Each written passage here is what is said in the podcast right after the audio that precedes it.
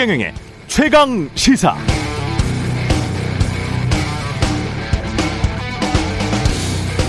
네, 경제 상황은 민심을 어떻게 변화시킬까요? 최근 로이터 통신은 엔화 약세와 인플레이션이 일본 자민당의 전통적 지지 계층인 농촌 지역 민심을 악화시켜서 장노년층 농민들의 정치적 불만이 고조되고 있다고 보도했습니다. 첫 번째로는 엔화가 약세니까 수입 물가가 올라서 물가 전반이 오르니까 불만이고 두 번째 엔화가 약세여서 수입 비료, 수입 석유값 다 올라서 비용 감당 비용 감당이 안 되니까 또 불만이고 마지막으로 그런데 빚은 이미 많이 져서 대출 새로 받기도 부담돼서 불만이라는 겁니다. 우리 정치권에 함의하는 바가 크죠. 경제가 정치고 정치가 경제입니다. 바로 얼마 전까지 대선 민심을 갈랐던 핵심 변수도 한결같이 부동산 민심이라고 하지 않았었나요? 무엇이 중요한디, 무엇이 중요하냐고 라는 영화 곡성의 명대사도 생각나고요. 미국 빌 클린턴 대통령을 탄생시킨 이 정치 슬로건도 생각이 나죠. 문제는 경제야. 바보야.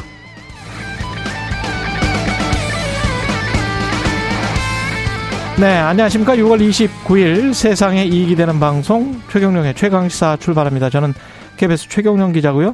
최경령의 최강시사 유튜브에 검색하시면 실시간 방송 보실 수 있습니다. 문자 자면은 짧은 문자 50원, 기본자 100원이 드는 샵 9730 유튜브 무료 콩 어플 많은 이용 부탁드리고요. 오늘 인터뷰 두 달여 남은 더불어민주당 전당대회 김민석 의원이 당대표 출마 의지를 밝혔습니다. 연결해 보고요. 어제 결정된 이명박 전 대통령 3개월형 집행 정지에 관해서 이재호 국민의힘 상임 고문과 이야기 나눕니다.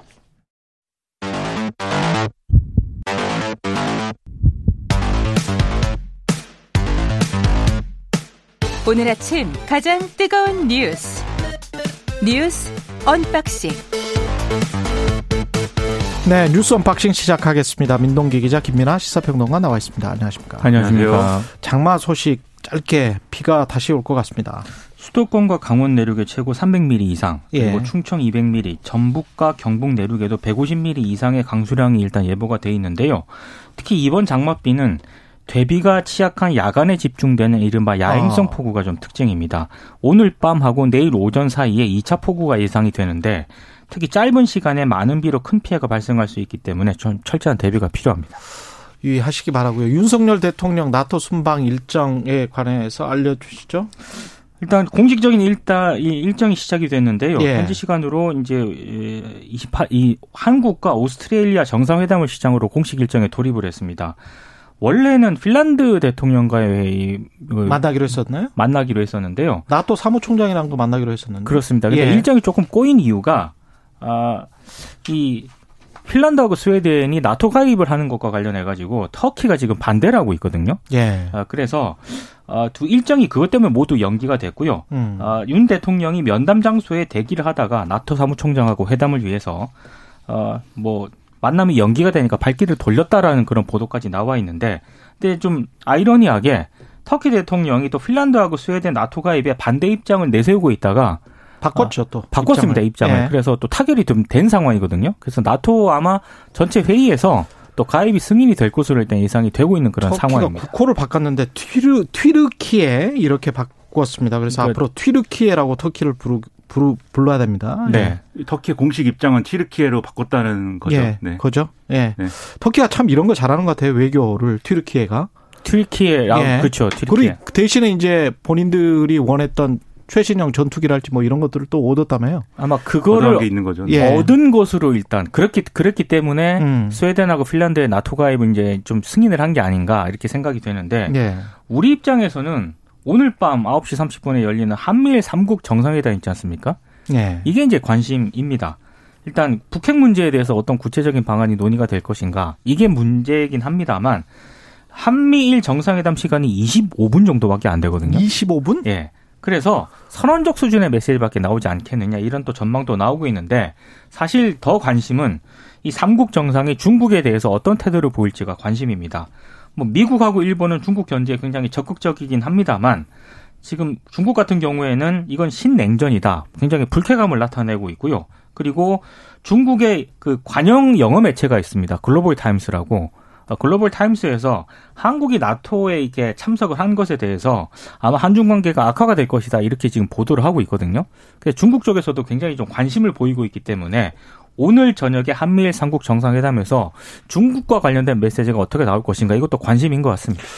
근데 이제 나토가 지금 전반적으로 신 전략을 채택하는 데 있어서 음. 중국의 움직임이나 이런 거를 이제 체제적인 도전 이렇게 예, 규정을 하기로 이제 합의를 해가는 모양새거든요. 지난번에 제가 한번 오프닝에서 이야기를 했죠. 나토 그렇습니다. 사무총장이 실제로 그렇게 인터뷰를 했어요. 그렇습니다. 예. 원래 이제 아마 미국이나 이제 이런 국가들에서는 좀 더 강한 어떤 표현을 쓰기를 원했을 텐데 이마저도 어느 정도는 이제 절충된 입장일 거예요. 그럼 음. 체제적 도전이다라고 그렇죠. 표현하는 건 체제적 도전이 뭐 당장 뭐 이걸 뭐 제거해야 될 적이라거나 이제 이런 건 또 아니니까 예. 그런 수준에서 정리를 한 건데 어쨌든 체제적 도전이라는 표현이 나오는 거에 대해서는 중국으로서는 당연히 이제 그거는 반발할 그렇죠. 수밖에 없는 사안이고 거기에 이제 우리가 있는 거죠. 한국의 음. 정상이 그런 회의에 있는 것이기 때문에 이게 또 나토 정상회에 참가를 했다. 라는 것에 대비해서 또 이 부분에 대한 여러 가지로 외교적인 어떤 파장을 줄일 수 있는 대책도 필요하거든요. 근데 그런 그런 거를 지금 나토 정상회의에서 윤석열 대통령이 여기는 나토 정상회의니까는 뭐 어쩔 수 없이 여기 코드에 맞춰간다 이런 게 아니고 이 자리에서도 사실 그런 균형을 맞추는 어떤 발언 행위 뭐 이런 것들을 좀 보여줘야 됩니다. 그래서 짧은 시간 동안에 이루어지는 이런 회담들이지만 순간순간 그런 것들을 잘 할 수 있는 그러한 어떤 뭐 순발력이나 이런 것들이 필요하고 그러려면 참모들이 보좌를 잘 해줘야 되는데 음. 여러모로 이제 좀 어, 이게 뭐 윤석열 대통령의 문제라기보다는 우리 국익이 걸려 있는 그런 문제다 보니까 예. 좀 조마조마한 부분들이 있습니다. 그렇죠. 그러니까 먼저 앞서 나가지 않는 것이 굉장히 좀 중요할 것 같고요. 지금 시점에서는 우리가 먼저 앞서서 뭔가를 하는 것보다는 좀 상황을 좀 잘 면밀히 검토해봐야 될 것 같고. 오늘 일간지 보면은 예. 핀란드 대통령하고는 좀 추가로 얘기를 해볼 필요가 있지 않냐 이런 지적도 일부에서는 있는데 뭐 음. 어떤 칼럼에 실린 얘기예요. 예. 근데 왜냐하면 이제 어쨌든 어 이 러시아하고의 어떤 관계나 이런 게 꼭 푸틴이 문제여서가 아니라 앞으로 이제 그런 쪽에 접근할 수 있는 통로나 이런 것들은 또 필요한 거잖아요. 예. 그런 점에서 동구권 국가들하고 뭔가 연결고리가 있으면 이제 또좀이좀 어, 긍정적인 측면도 있을 것이기 때문에 여러 좀 입체적인 전략이나 이런 것들이 필요하다는 얘기입니다.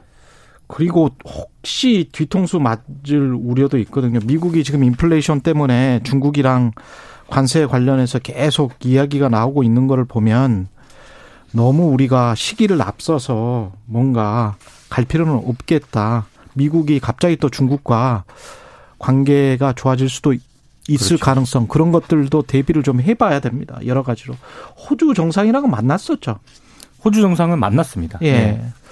추경호 어, 경제부총리가 임금 인상 자제해야 된다 이 말을 지금 두 번째 하는 것 같은데요, 그죠? 그러니까 네. 대기업의 과도한 임금 인상을 자제해 달라 이렇게 음. 지금 계속 얘기를 하고 있는데요. 이른바 그 물가 상승을 넘어서는 임금 상승이 다시 끌어올리는 임금발 물가 상승에 대해서 우려를 표명한 것으로 일단 해석은 되고 있습니다.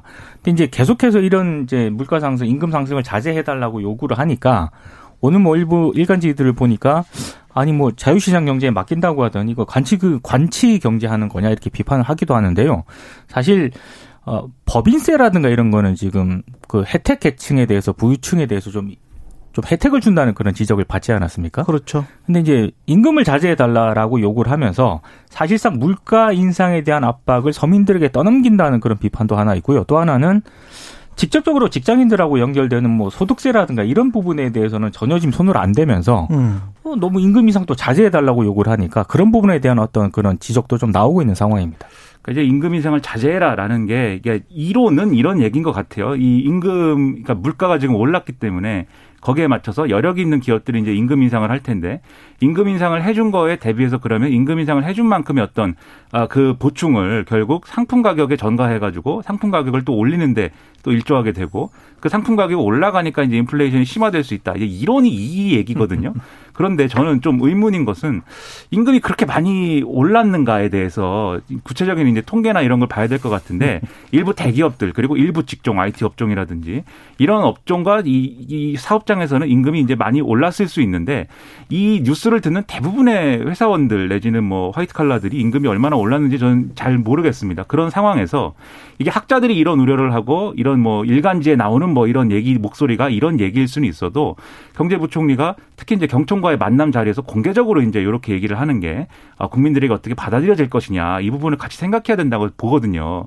그래서 지금 당장 이제 온라인이나 이런 데 나오는 반응은 뭐 임금을 뭐 언제 인상을 뭐 얼마나 했다고 이제 그러느냐라는 식의 이런 냉소적인 반응이 많이 나오기 때문에 이런 거는 뭐 좀 비공개로 우회적으로 요청할 수도 있는 건데 이렇게 나온 거에 대해서 좀 큰 의문이 있고 그리고 이게 결과적으로 얘기하면은 앞으로 공공기관이라든가 이런 쪽에서 이제 나름대로 임금 인상 요구나 이런 것들을 대비해서 뭐 이렇게 미리 좀 전선을 쳐놓는 이런 흐름도 있어 보이는데 지금 윤석열 정부가 너무 전선이 여러 군데로 막 확대가 되고 있는 게 부담스러울 수 있거든요.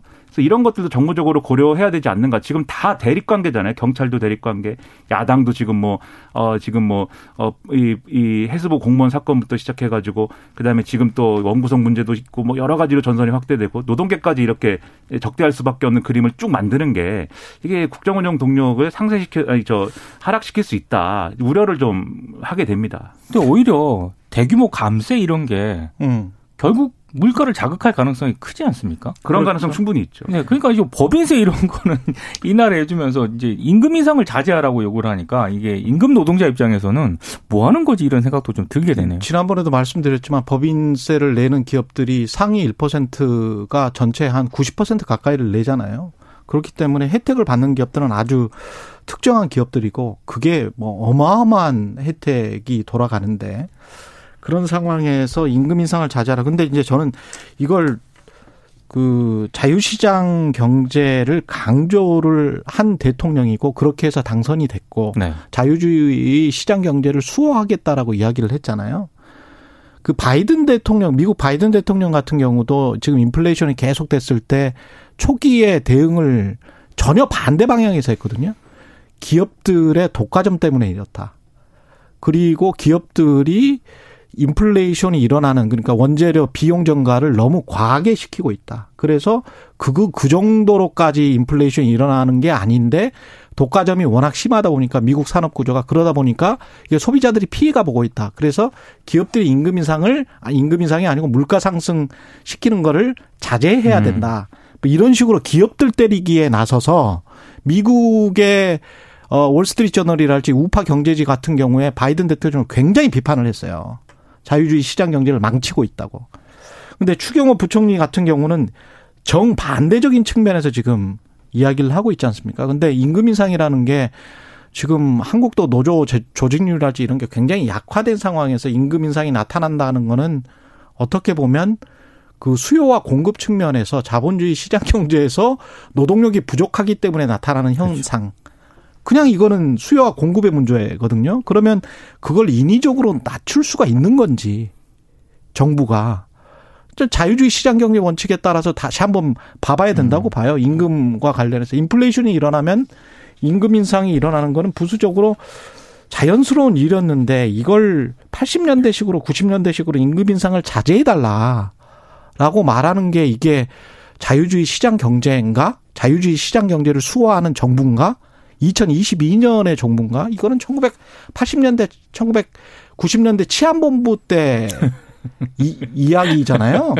치안, 치안 본부 때 노총 저 파업하지 말아라 임금 인상 자제해라 그렇지 않으면 국가 경제 파탄 난다 뭐 이거거든요. 경제기획원 시절 때 아닙니까? 예. 재무부 시절인데. 예. 그러니까 그 레토 그 레토릭이에요. 오늘 가, 오늘 같은 경우에 이제 예. 동아일보가 그 문제를 지적을 하고 있습니다. 그래서 신관치 신관치냐 이렇게 썼는데 예. 같이 얘기하고 있는 게 국민의힘이 또 물가 및 민생 안정 특위를 만들어 가지고 은행들이 분기별로 공시하는 예대 금리 차를 매달 공시하도록 금융당국에 요청하기로 했다. 뭐 이 소식이 있거든요.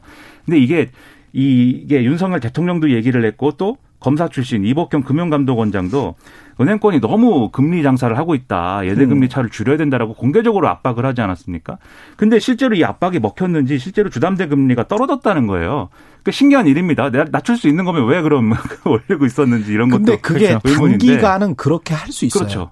단기간 그렇게 할 수 있는데 모든 보니까. 경제 정책이랄지 경제적인 발언들은 정책 당국자의 그런 무리한 발언들은 무조건 부작용이 따릅니다. 그렇죠. 그렇습니다. 이게 무조건. 그래서 지적이 나오는 게 두 가지인데 네. 첫째로는 대출금리도 일부 대출에 대해서는 이렇게 보여주기 식으로 낮출 수 있지만 다른 거 다 그럴 거냐 아닐 것이고 그다음에 취약계층의 경우에 고금리 대출을 받는 경우들이 있는 거잖아요. 음. 취약계층이니까.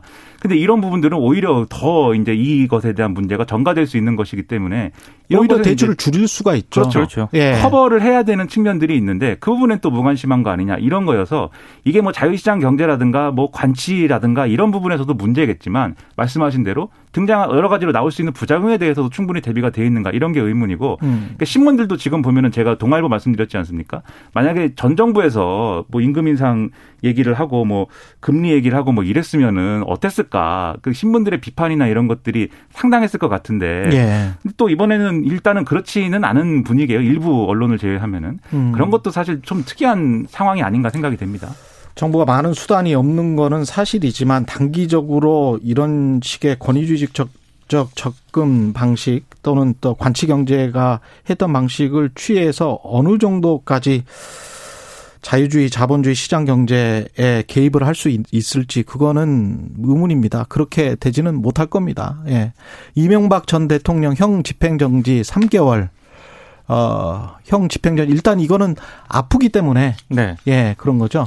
수감된 지 1년 7개월 만이고요. 음. 수원지검이 어제 형 집행정지 심의위원회를 열고 이명박 전 대통령에 대한 일시 석방을 허가했습니다. 일단 현재의 건강을 해할 염려가 있다. 심의위원회 심의 결과를 아마 이제 수용을 한 것으로 보이는데요. 아, 이명박 전 대통령은 지난주부터 서울대병원에 입원을 한 그런 상태고요. 이제 앞으로 검찰이 지정한 병원과 자택 등을 오가면서 치료를 받게 됩니다. 만약에 3개월 뒤에 형 집행정지 재연장 결정을 받으려면 심의위원회 심의를 다시 받아야 되는데 관련해서 이런저런 보도들이 좀 많은데요. 몇 가지만 좀 소개를 간단하게 해드리면 이명박 전 대통령이 수감 기간 변호사를 577회 접견을 했다는 그런 보도가 하나 있습니다. 더불어민주당 김윤덕 의원실이 법무부로부터 받은 자료에서 확인이 된 건데 아, 변호사 접견이 총 577회, 장소 변경 접견은 총 50회 이루어졌다라고 하거든요. 이걸 일수로 계산을 해보면 어, 전체 수감 기간이 900여일 정도로 추산이 되는데 사실상 이틀에 한 번꼴로 변호사 접견을 한 셈이 되고요. 그리고 장소 변경 접견 같은 경우에는 접촉 차단 시설이 없는 접견실에서 이루어지거든요. 이거를 이제 50회나 했다는 그런 겁니다.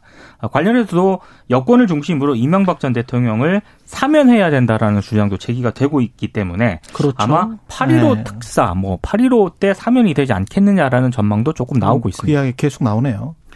그렇습니다. 아무래도 지금 말씀하신 대로 형 집행정지라는 것은 이 뭐 검찰이 객관적인 어떤 어, 그리고 심의가 객관적으로 이런 건강 상태나 이런 것들을 확인해 가지고 뭐 내린 결정이니까 이거에 대해서는 지금 뭐 야당도 별로 그렇게 뭐 어, 비판적이거나 그렇지는 않은 것 같아요. 일단은 얘기가 나오는 걸 보면 그런데 아무래도 이제 사면 논의로 가게 되면은 이거는 여러 가지로 이제 논란이 커질 수밖에 없는 사안인데 여론을 좀 봐야 되겠죠. 그렇죠. 예. 근데 이게 결국은 8.15 사면이기 때문에 아직은 또 이게 논의하기는 좀 이른 단계이긴 합니다만은 음. 어쨌든 곧 닥쳐오겠죠. 한 달 내로 이제 이게 불이 붙을 예. 것인데 어떻게 할 것이냐 상당히 고민이 될 겁니다. 그리고 검찰이 역대 최대 규모의 인사를 했습니다. 그러니까 어, 특징은 몇 가지 있는 것 같습니다. 이른바 윤석열 라인들이 주요 수사 라인에 배치가 됐다는 점 하나 하고요. 또 하나는 검찰총장이 부재한 상태에서 이른바 총장 팩신 논란이 하나 있는 것 같습니다. 그리고 어, 이른바 그 주요 지금 수사 라인에 아, 윤석열 사단이 배치가 됨으로써 본격적인 사정 국면이 좀 예고가 되는 것 아니냐. 이제 이런 특징이 하나 있는데 좀 가장 큰 문제점은 어,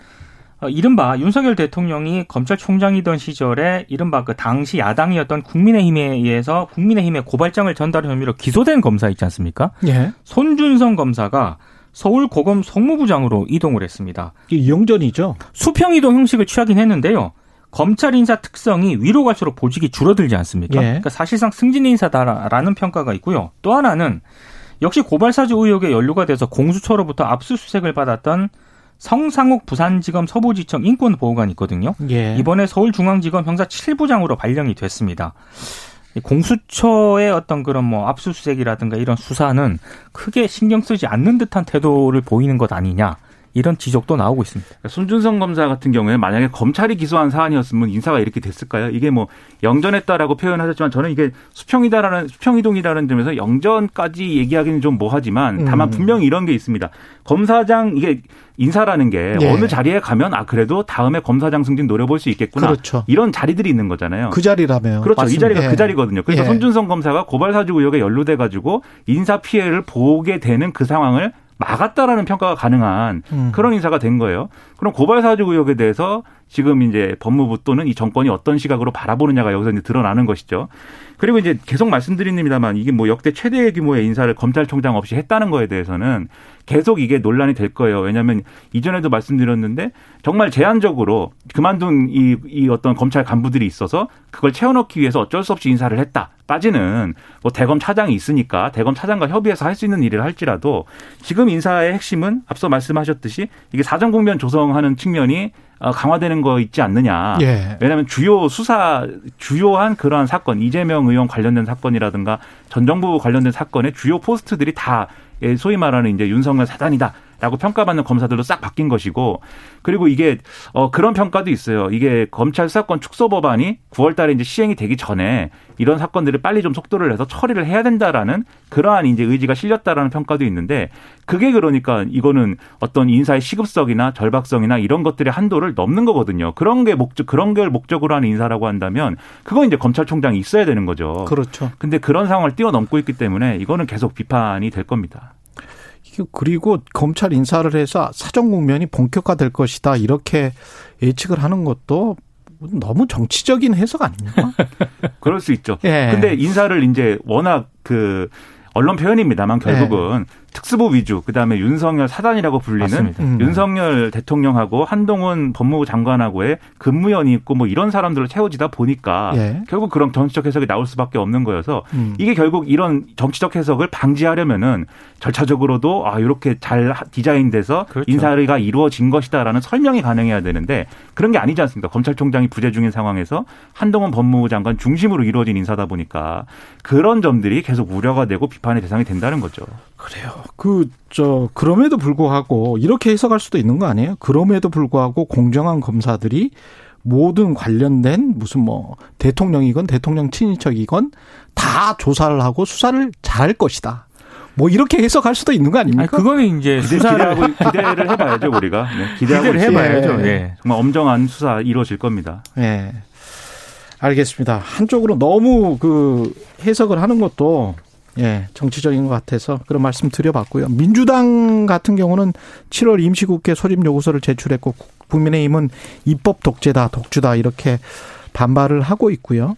민주당 전당대회에서 홍영표 의원 불출마하기로 했고 이건 또 이재명 의원에 대한 압박 이렇게 해석을 지금 하고 있는 거죠. 실제로 홍영표 의원이 지난 민주당 국회의원 워크숍에서요 음. 이재명 의원에게 전당대회 동반 불출마를 요구를 했거든요. 예. 어, 촉구를 한 그런 상황에서 본인이 이제 불출마를 선언을 했기 때문에 당연히 이제 이재명 의원에 대한 압박으로 해석이 되고 있고, 근데 지금 언론 보도를 보니까 이재명 의원은 일단 출마 쪽으로 가닥을 잡은 것 같습니다. 그러면서 이른바 아, 친 이재명계로 분류가 되는 정성호 의원 같은 경우에는 친문계가 불출마를 통해서 이재명 의원의 불출마를 압박하는 이 상황이 정상적인 정치가 아니다라고 일단 비판을 했고요.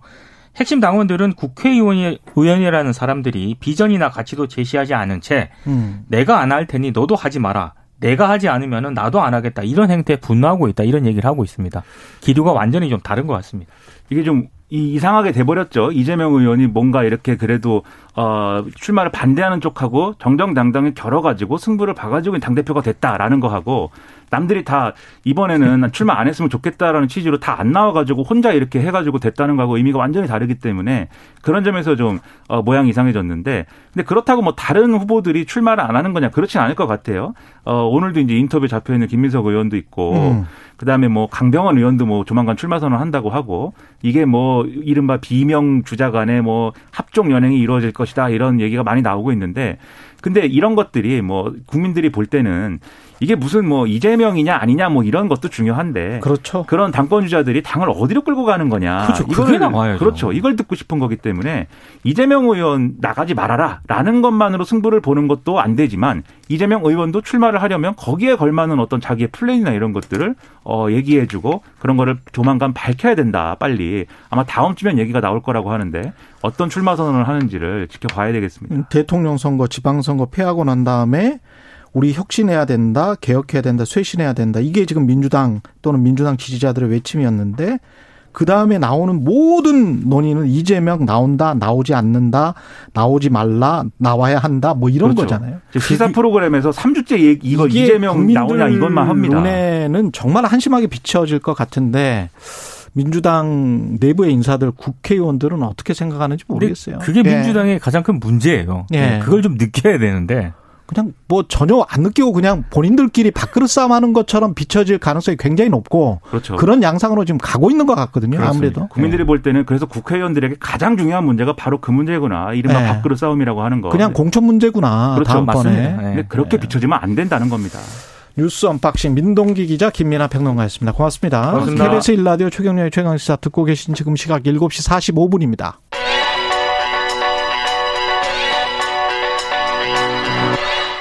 시사 박대기의 눈. 네, 박대기의 눈 KBS 박대기 기자 나와 있습니다. 안녕하십니까? 네, 안녕하십니까? 예, 추경호 경제부총리가 앞으로 한 달 동안 한동안 네. 예, 6%대 물가 상승률을 보게 될 것이다. 이런 이야기 했었잖아요. 예, 예. 전기 요금, 가스 요금 그리고 이제 확 올랐습니다. 4.3%, 7%. 예. 그 지금 이번 인상으로 가구별 로 보면은 얼마나 이게 부담이 늘어나는 거죠? 일단 전기부터 보시면 4인 예. 가구 평균 사용량대로라면 매달 1,535원이 올라가고요. 4인 가구 매달 1,500원. 가스비는 전체 가구 평균으로 이제 봐서 서울 기준으로요. 2,200원 가량 올라갑니다. 매달. 예. 합치면 약 3,700원 이상 올라갈 걸로 3,700원. 예- 예상이 됩니다.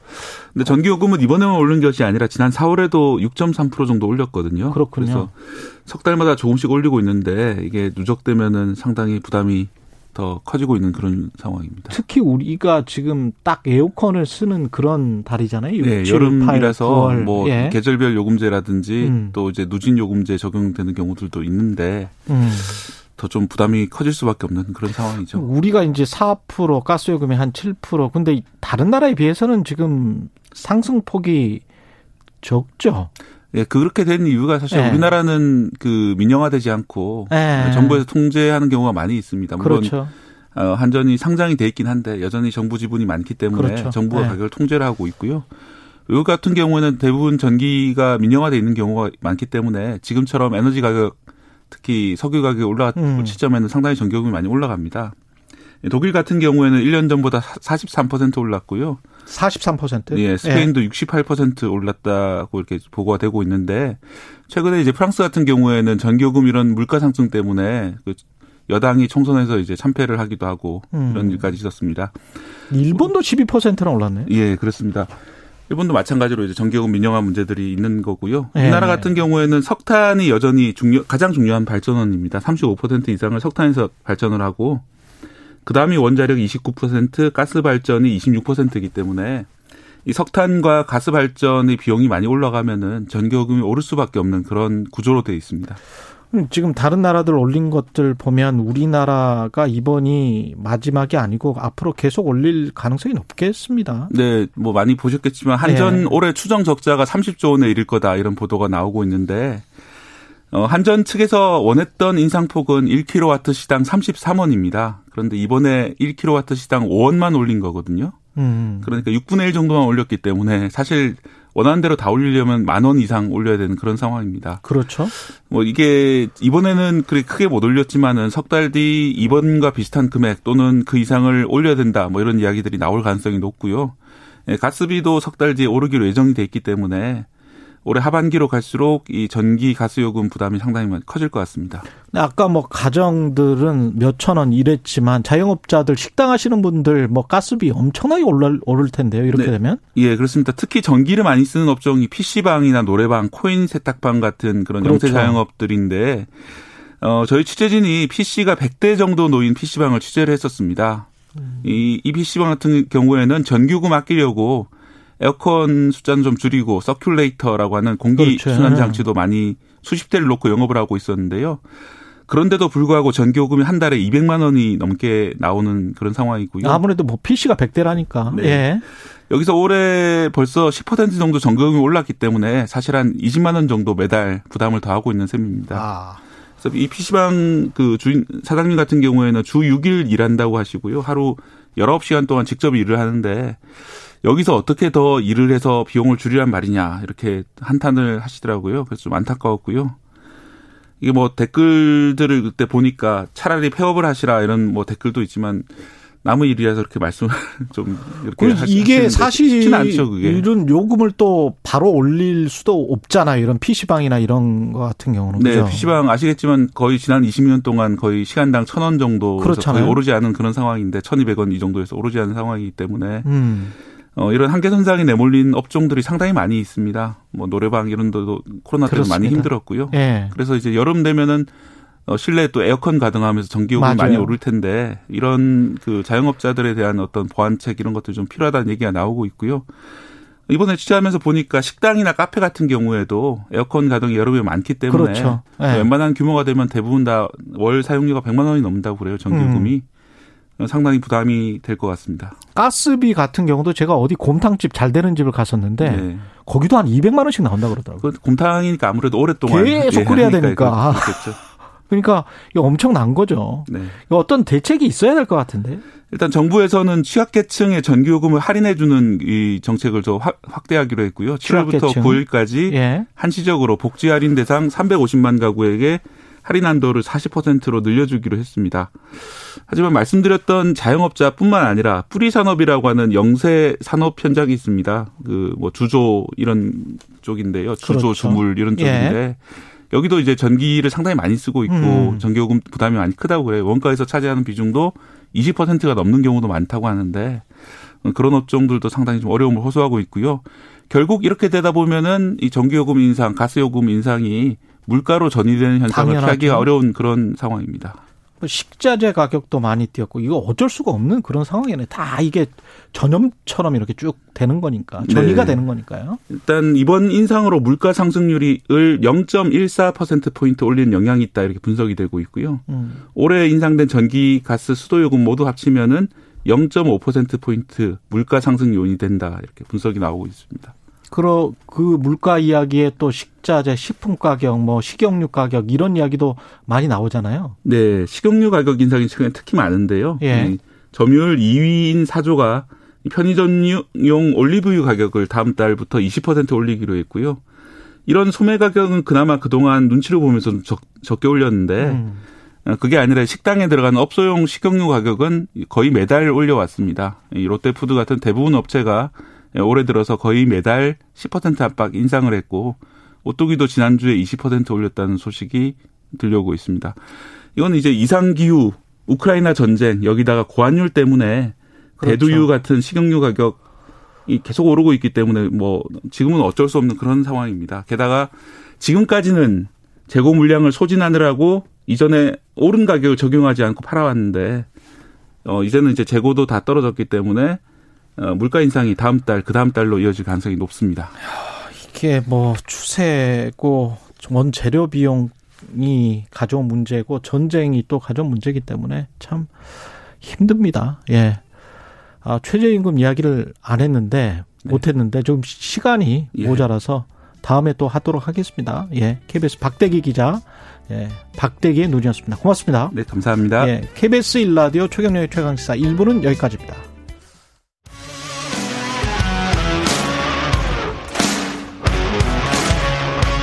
오늘 하루 이슈의 중심 최경영의 최강 시사. 네, 민주당 이재명 의원의 당대표 출마 선언이 임박했다. 이런 관측이 나오면서 분당 가능성까지 거론되고 있는 민주당입니다. 예, 당의 분열을 막아야 한다면서 당대표 출마 의지를 밝힌 민주당 김민석 의원 전화로 연결돼 있습니다. 안녕하세요, 의원님. 네, 안녕하세요. 예, 지금 공식 출마 선언을 하시지는 않았죠. 네, 출마 어, 의사가 있다 이렇게 SNS에 글을 쓴 게 한 그 그제 사흘 그렇죠. 전쯤 됩니다. 맞아요. 네. 예, 예. 그러면 공식 출마 선언은 언제 하세요? 그 7월 15일인가 17일 날에 전당대회 룰이 확정된다고 하더군요. 그래서 예. 그 전에 그 전대 룰이 확정되기 전쯤 하려고 합니다. 준비를 충분히 해서 아, 어차피 어, 흔히 이야기하는 뭐 어떤 식으로 뽑느냐 또는 누가 나오느냐 이런 음. 룰이나 어, 다른 후보의 문제는 본질적인 문제는 아니라고 보기 때문에 예. 제 생각이라든가 비전 이런 것들을 잘 정리해서 어, 전대 룰이 확정되기 전쯤에 공식 선언을 어, 하려고 생각하고 있습니다. 나오긴 나오시는 거고 어떤 네. 내용으로 지금 준비하고 계십니까? 어, 제가 가장 크게 생각하고 있는 문제는 지금 이제 스태그플레이션이 예고되고 있는 상황이죠. 그렇죠. 코로나 이후에 막 벗어날 참인데 더 혹독하고 고통스러울 어, 겨울이 뭐 장기 흉년이라고 할 수 있는 그런 상황이 지금 이제 다가오고 있는 것 아니겠습니까? 그것에 임박해서 국가가 어, 이른바 제 표현을 빈다면 민생 뉴딜 총력전을 해야 되는데 음. 그에 대한 내용 그리고 우리 민주당이 그간 여러 가지 어려움이 있었던 근본에는 시대에 대한 명확한 인식과 그에 대한 대응의 정립이 재정립이 필요하다고 봅니다. 예. 그래서 그런 어, 어떤 시대 그리고 사실 그 문제는 민주당뿐만 아니라 우리 사회 전체 정치권과 여야 전체가 갖고 있는 어려움이기 때문에 그에 대해서 제 나름대로 지난 한 20년 동안 정치를 떠나 있으면서 그리고 다시 복귀해서 한 2년 동안 지켜보고 생각하고 나름 정리한 것들을 중심으로 해서 음. 시대 정신 그리고 당면 과제 이런 것들을 중심으로 어 정리하려고 합니다. 물론 민주당이 화합해서 어 국가와 국민에게 잘 이렇게 일하고 봉사하고 그러면서 2년 후에 총선을 준비해야 한다. 그런 내용은 담겨야 되겠죠. 어떤 시대고 어떤 정치가 필요하다고 생각을 하십니까? 구체적으로? 글쎄요, 그, 가령 아까 제가 민생 뉴딜 또 스태그플레이션 말씀을 드렸는데, 예. 큰 시대는 저는 결국은 우리가 국내외적으로 제3세계적 인식을 갖고 있던 시대, 한 80년대, 7, 80년대, 90년대까지를 거쳤던 시대에서 이제는 명백하게 선도국가로 음. 또는 선진국형의 양극화 또 선진국형의 국제인식을 가져야 되는 이른바 K시대로의 변화가 있다고 봅니다. 그 예. 부분을 정리를 하는 것이 필요하겠고요. 예. 당면하게는 어, 이 스태그플레이션이 정말 초유의 형태로 예고되고 있기 때문에 민생 뉴딜을 해야 되는데 저는 한 일곱 가지를 우선 분야로 생각을 하고 있습니다. 제가 4월에 이런 상황을 좀 보고 유류세 인하를 먼저 제기를 했었고 예. 또 최근에는 독일에서 하고 있는 월 1만 원 교통권 음, 한시적인 예. 뭐 이런 것을 한국형으로 번, 이, 변형하자라는 제안을 했었는데 오늘은 지금 최근에 윤석열 정부에서 생각하고 있는 법인세는 조금 방향을 잘못 잡은 것이고 실제로는 이 대다수의 국민이 포함되어 있는 구간에 소득세 개편이 필요하다는 이야기를 하려고 합니다. 그리고 식비, 대출금리, 또 청년 자산, 직업훈련 이렇게 민생과 직접 연결되어 있는 부분에 딱 targeting을 해서 어. 일정 기간 국고를 풀 준비를 해야 한다. 뭐 대략 이런 생각들을 구체적으로 하고 있고요. 어, 실제 유류세는 제가 4월에 제기를 했는데 최근에 음. 어, 이게 현안이 돼서 아마 대표 법안이 될 것 같은데요. 저는 우크라이나 전쟁의 장기화 상황을 보면서 그 문제를 제기했었고 또 교통 문제와 관련해서는 저희 당에서 당선된 그 시장 도지사 분들을 만나서 이미 아 이거를 어 시- 교통비 그다음에 궁극적으로 식비가 가장 보편적인 고통의 그렇죠. 근원이 될 가능성이 있기 때문에 음. 이에 대한 대책을 정부가 사실은 내놔야 되는데 정부가 지금 좀 방향을 못 잡고 있으니 시도 차원에서라도 선제적으로 하자 하는 이야기를 최근에 나누고 있습니다. 이런 예. 내용들을 가지고 하나하나 구체적인 정책과 국가에 필요한 내용들을 말씀을 드리겠습니다. 그러니까 소득세 인하를 통해서 경기 침체에도 대비를 해야 된다 그런 말씀이신 것 같고, 예. 정치적인 정도 있겠지만 예. 하여간 저 실질 소득이 늘지 않고도 물가 예. 때문에 받는 고통이 너무 크기 때문에요. 음. 하여간 그 얘기는 조금 더 자세히 나중에 말씀드리죠. 예, 예. 그리고 정치적인 이야기들 지금 시대 말씀을 하셨습니다마는 세대 교체 이야기 97그룹 뭐586 세대 용태 여러 가지 이야기들이 나왔잖아요. 네. 고- 그런 어떤 세대에 관련된 내용들은 어떻게 생각을 하세요? 정치는 결국 실력이죠. 나이는 숫자고 음. 문제는 실력이죠. 저는 뭐 제가 30대 때부터 제가 수, 20대 국회의원 처음 나와서 최연소 국회의원을 두 번. 하고 예, 30대 예. 집권당 서울시장 후보를 했었는데 30대부터 지금까지 정치를 쉬는 동안 포함해서 한 번도 인위적인 세대 교체를 주장하거나 동의해 본 적이 없습니다. 음. 그러니까 제가 20대 때 김대중 대통령 70대를 보면서도 인위적인 세대 교체 얘기하시는 분들한테 실력 있으면 그냥 치고 나와라 이렇게 얘기를 전 했었어요. 그러니까 음. 저는 지금도 결국 문제는 이 생각과 시대 정신이 얼마나 시대에 맞느냐, 접느냐, 준비되어 있느냐, 컨텐츠가 있느냐 그거 아니겠습니까? 예. 않습니까? 사실은 86이냐 97이냐보다 더 중요한 것은 2020년도 현재의 국내적 상황이라든가 세계의 흐름을 담아내는 컨텐츠를 가지고 있느냐 아니냐가 핵심이기 때문에 예. 사실 그 그것이 좀 핵심이라고 봅니다. 문제는 결국 정치에 있어서 가장 중요한 것은 시대 정신을 반영하는 실력이다 이렇게 생각하고요. 음. 그 부분과 관련해서 제 나름의 생각과 준비된 것을 내놓고 경쟁하고 또 평가받으면 된다 이렇게 생각하고 있습니다. 더 젊은 분이든 더뭐 음. 연세가 있는 분이든 뭐86 위에 있는 분들 현재 정치하는 분들이 있고 또 86 아래에 있는 분들도 있기 때문에 얼마든지 나와서 국민 앞에서 자기를 다 내놓고 경쟁하는 것이 좋다 이렇게 봅니다. 의원님은 어떻게 생각하세요? 이재명 의원이 당 대표에 나오는 것, 안 나오는 것에 관해서 굉장히 말들이 많잖아요. 네. 예, 출마를 할 거라고 보십니까? 이거는 뭐 현실적인 것이고, 출마를 하거나 해야 된다고 보십니까? 뭔 안 해야 된다고 보십니까? 이건 당이론적인 이야기. 어떻게 보세요?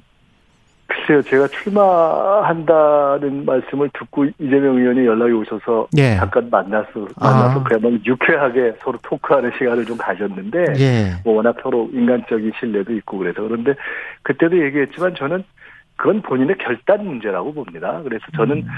어 누가 나오고 안 나오고 하는 문제는 본인이 선택할 문제지 나와라 마라 뭐 이럴 사안은 아니라고 봐요. 저는 지금까지도 예를 들어 지도 체제는 단일 지도 체제가 맞다고 생각을 해왔고 단일성 집단이 또 이재명 의원의 어, 출마 문제는 본인의 자유 판단과 결단의 문제다 이렇게 생각을 합니다. 다만 어, 중요한 것은 출마 여부 이전에 중요한 선거의 후보였고 또 최근 선거에서의 그러니까 대선의 후보였고 지방선거에서의 선거 총괄 책임자였기 때문에 그에 대한 평가를 스스로 내놓을 필요는 있다. 저는 음. 그것이 출마 여부를 떠나서 전제라고 생각합니다. 네. 개인적으로는 이렇게 생각해보면 어떨까 싶습니다. 우리가 사실은 이재명 의원 같은 경우는 우리 민주당의 BTS거든요. 근데 BTS가 최근에 잠시 멈추면서 숙성의 시간을 이제 갖는다는 화두를 던졌지 않습니까? 그랬죠. 사실은 팬들 입장에서 보면은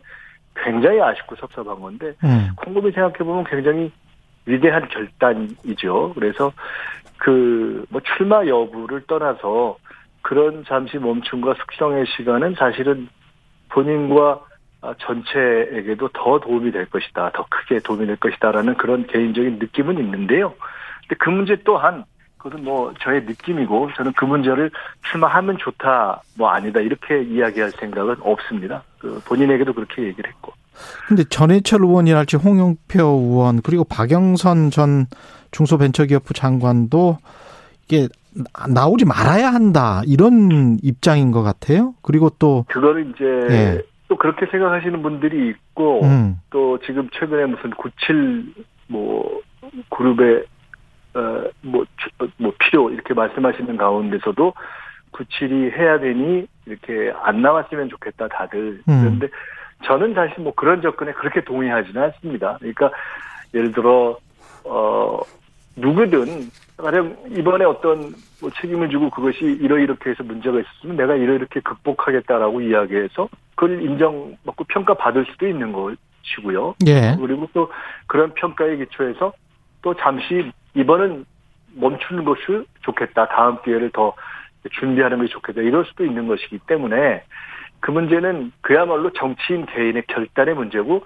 그 결단을 하는 모습 또 그 결단의 전제인 평가를 내놓는 것이 평가되는 거죠. 그 또한 평가의 대상이죠. 그래서 다만 저는 이재명 의원께 말씀드린다면 어 제가 의원 워크숍에서도 얘기했는데 저는 제 스스로 나는 이러이러한 점이 문제였다고 스스로 생각한다라고 음. 이야기를 했거든요. 그래서 예. 당의 대표를 지낸 분이든 대선 후보를 지낸 분이든 그냥 포괄적인 아접 식이 아니라 이러이러한 점이 문제가 있었고 이러이러한 점을 이렇게 극복하겠다라는 음. 평가를 내놓는 것은 국민에 대한 이 예이다. 기본적인 도리, 도리다 이렇게 봅니다. 분당의 가능성도 있습니까? 혹시 이재명 의원이 출마를 하게 되면? 글쎄요. 그 그런 건 없어야죠. 저는 제가 그 이대로 가면 안 된다고들 하는데 이대로 가면은 깨지지 않나 하는 그런 걱정이 있다 이렇게 얘기 제가 이제 글에 그렇게 썼더니 예. 그게 사실은 아 이거 선거에 또 깨지는 거 아니야 뭐 이런 느낌을 갖고 썼는데 음. 그거를 분당으로 뭐 해석하거나 아. 하는 이 해석이 많더군요. 근데 예. 그걸 보면서 아 이게 그만큼 어떻게 보면 다들 우려가 심하구나 하는 것을 역으로 이제 뭐 느끼고 확인한 점이 있는데요. 음. 어 결국 문제의 본질은 이제 분당 여부 이런 것이 아니라 그건 뭐 있으면 안 되는 일이고요. 당연히 그. 그 당연히 바로 뭐 그렇게까지 가면 안 되는 것이기 때문에 더 본질적으로는 현재는 갈등 축소 화합 지향 쪽으로 가는 일종의 어떤 물길의 이전이 물길의 바뀜이 필요한 음, 것 아니겠습니까? 예. 그러한 점에서 지금은 계속해서 서로 책임 공방을 하고 또 평가가 정리가 안 되고 이런 시점이기 때문에 어 뭔가 화합 지향 쪽으로 어떻게 갈 것인가에 대한 구체적인 안을 내놓거나 그런 부분이 안 되면 결국 그걸 할 수 있는 사람 대안을 내놓거나 해야 되는 것이, 것이거든요. 예. 저는 아까도 말씀드렸지만 비교적 당 대표라는 것이 전혀 경험 없이 할 수는 없지 않습니까? 예. 저는 비교적 민주당을 정말 제가 제 몸같이 살아가면서 큰 선거들을 치러보고 당과 관련된 이러한 일, 여러 가지 일들을 실제로 해본 나름의 책임감과 자신도 좀 있고 음. 그러면서도 지난 20년간 정치의 주류에서 비켜 있었기 때문에 예. 어뭐 그런 어떤 책임 문제에서도 좀 자유롭고 특히나 제가 뭐 개파 이런 거를 별로 좋아하는 사람이 아니어서 음, 음.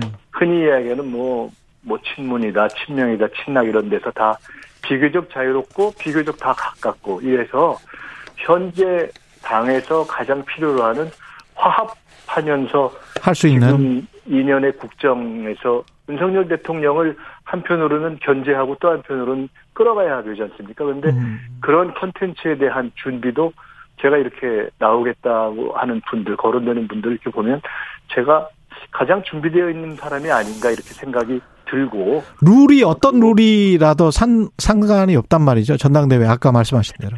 네, 저는 뭐 전당대회 룰에 대해서는 그런 건 당에서 정하면 된다고 봅니다. 저는 제 지론은 그 단일성 집단지도 단일성 집단, 그러니까 흔히 얘기하는 단일성과 집단 두 개 중에 저는 당은 단일성이 좋다고 보는 예. 입장을 그냥 늘 공개적으로 얘기해 왔고요. 예. 두 가지 체제 모두에서 제가 최고위원회로 도전을 해보고 했는데요. 음. 결국 제도의 문제가 아니라 어떤 경우든 대표가 화합적으로 잘하면 어떤 제도에도 끌고 갈 수가 있고 음. 대표나 구성원들이 이게 갈등 지향 쪽으로 가면 어떤 제도에도 깨지고 그런 거거든요. 그래서 제도가 만 제도가 모든 걸 정하는 것은 아니기 때문에 예. 저는 그 부분은 어 당에서 정하는 대로 하면 된다고 보고 그에 대해서 뭐 제도를 이렇게 가자 저렇게 가자 어제 입장을 요구할 생각도 없습니다. 예. 화평 대표가 될 수 있다. 민주당 전당대회 출마 의지를 밝힌 김민석 의원이었습니다. 고맙습니다. 네, 감사합니다. 공정, 공익, 그리고 균형. 한 발짝 더 들어간다. 세상에 이익이 되는 방송. 최경영의 최강 시사. 네, 검찰이 어제 이명박 전 대통령에 대해서 형 집행정지 결정을 했습니다. 3개월간 일시 석방. 그리고 차제에 어, 그간 요건에서 거론해오던 광복적 특별 사면 이게 시기가 겹치게 되죠. 그렇게 되면 국민의힘 이재호 상임고문 연결돼 있습니다. 안녕하세요. 예, 안녕하십니까. 예, 검찰 결정은 어떻게 보세요? 형 집행 정지? 어, 뭐 늦었지만은 음. 아, 다행스러운 일이죠. 지금 몸이 많이 안 좋으셨던 그렇습니다. 건가요? 건강이 수감 생활을 장기적으로 하기에는 어렵죠. 아, 어려울 정도고 어, 그동안의 수감 생활 중에 지금이 몸이 제일 안 좋은 상태죠. 아 그렇군요. 구체적인 뭐 병멸 이야기하기는 그렇죠, 뭐, 그렇죠. 뭐, 뭐 예. 하지만 예. 예. 어쨌든 건강이 그렇습니다. 예.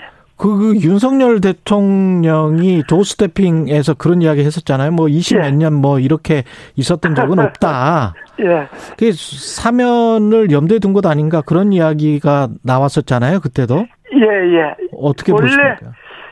그 원래 그저 대통령이 정권 교체되고 대통령이 취임하면 음, 그 취임 사면이라고 대대적으로 하는데 이번에 그 윤 대통령 경우는 취임 사면이 없었으니까 8.15가 그 대통령 취임하고 첫 번째 사면이니까 8.15 때는 뭐, 어, 그동안에 사면해야 될 그런 요건이 되는 여러 사안들이 있을 거니까 8.15 때는 뭐 정계 재개해서 뭐 대대적으로 사면을 해야 안 되겠습니까? 근데 박근혜 전 대통령 사면 때와 비교해서 여론이 그렇게 우호적인 것 같지는 않던데. 여론이라는 게 뭐 좋을 때도 있고 나쁠 때도 있고 그런 게. 예. 예, 혹시 뭐 관련해서 이제 동반 사면이나 이런 것도 필요하다고 보세요? 어떻게 보세요?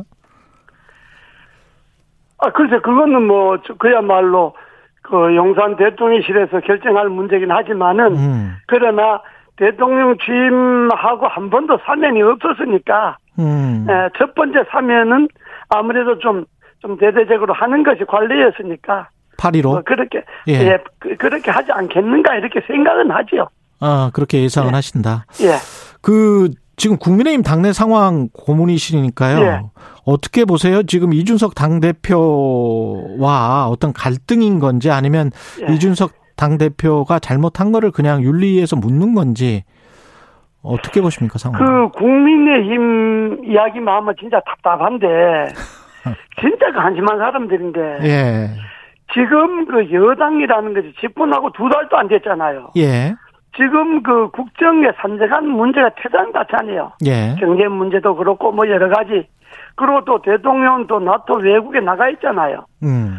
근데 지금 국민님이 저렇게 한가하게 당내 뭐 대표 어 문제 갖고 저렇게 싸우고 할 그럴 계제가 아니죠 사실 여당이라는 게 자기네들 직무를 지금 저 방기하고 있는 거죠. 음. 그러니까 이준석 대표 문제도 그게 처음에 저렇게 커지지 않을 문제인데 그 간단한 정치적 문제인데 이준석 대표가 자꾸 대꾸하고 뭐 그 대로 받으면 말로 주고 뭐 자꾸 싸움 걸고 이러니까 저게 점점 커진 거 아닙니까? 예. 그러니까 저거는 대표라고 하는 사람은 말을 좀 아끼고 좀 가슴 좀 넓고 누가 뭘 하면 예 알았습니다 하고 이렇게 리더십을 발휘할 생각을 해야지 음. 대표 자리에 앉아갖고 자기인데 싫은 소리 한 사람하고 싸우려고 앉으시면 안 되잖아요. 이게 그러니까 그러면 당이 이렇게 완전 엉망이죠. 그러면 이준석 당 대표의 문제입니까? 아니면은 윤리위를 소집한 게 문제입니까? 이준석 당 대표 문제가 크고 예. 본인이 처신을 잘했으면 뭐 윤리까지 가겠습니까? 해매를 음. 뭐 똑똑히 한다든지 했으면 그러면 저 뭘 저 문제도 사실상 그 내용을 이제 뭐 본인이 전부 부인하니까 예. 진사를 우리들이 모르니까 또 경찰 수사하고 진행되고 하니까 뭐라고 말할 수는 없지만은 그러나 저런 문제는 정치적으로 해결해야지 음. 일단 윤리위를 소집해 놓으면 그거는 윤리위의 규정대로 할 수밖에 없으니까 이러든 저러든 저게 시끄럽게 됐죠.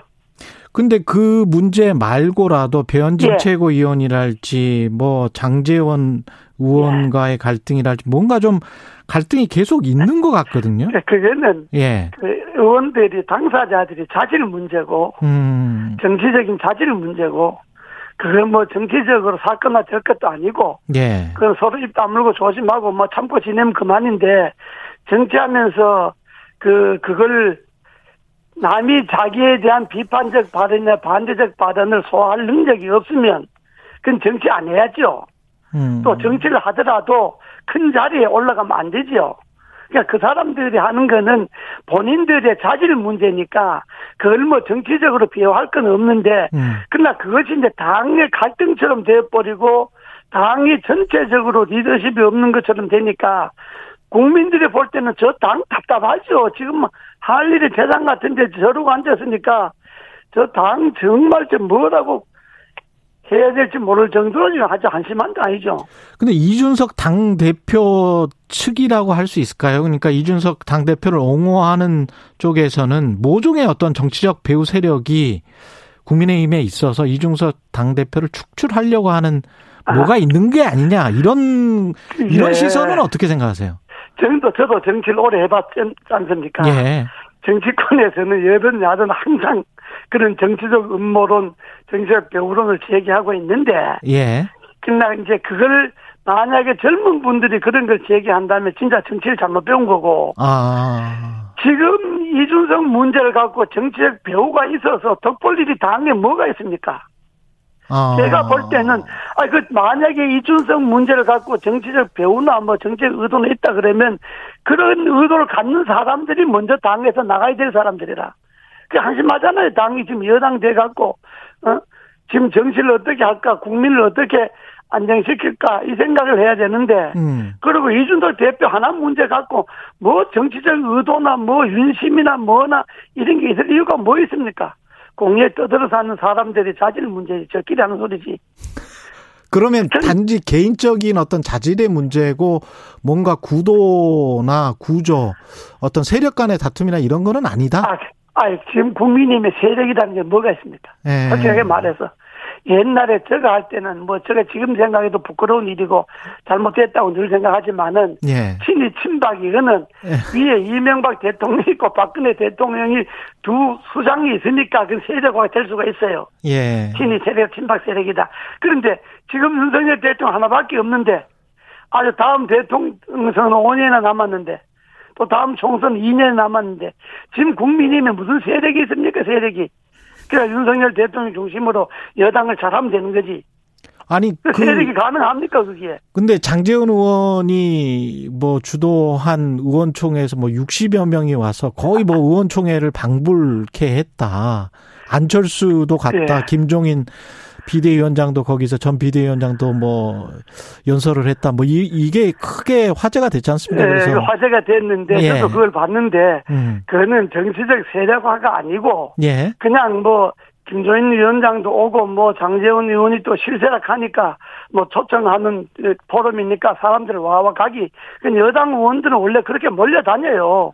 아, 뭐 그래요? 제가 있으면 잘 몰려다니는데 그게 갖고 뭐 세력이라 볼 수도 없고 예. 그러다 또 하루아침에 또 갈라질 수도 있고 하니까 아, 그건 그렇습니까? 그냥 뭐 포럼 하는데 예. 장재훈 의원이 포럼 하니까 또 장재훈 의원이 아니라도 딴 사람이 포럼을 해도 지금 뭐 그렇게 사람들이 모이게 돼 있죠.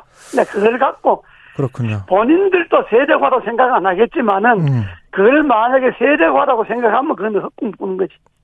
그 윤리위는 그러면 7일에 그냥 조사 결과대로 그냥 결정하면 된다 이런 입장이신가요? 그렇습니다. 윤리위는 어차피 제 윤리위를 내 생각은 제 처음부터 윤리위를 열기 전에 정치적으로 해결을 해야 되는데 예. 그렇게 못하고 윤리위를 열었잖아요. 음. 그럼 윤리위를 열었으면 규정대로 할 수밖에 없잖아요. 예.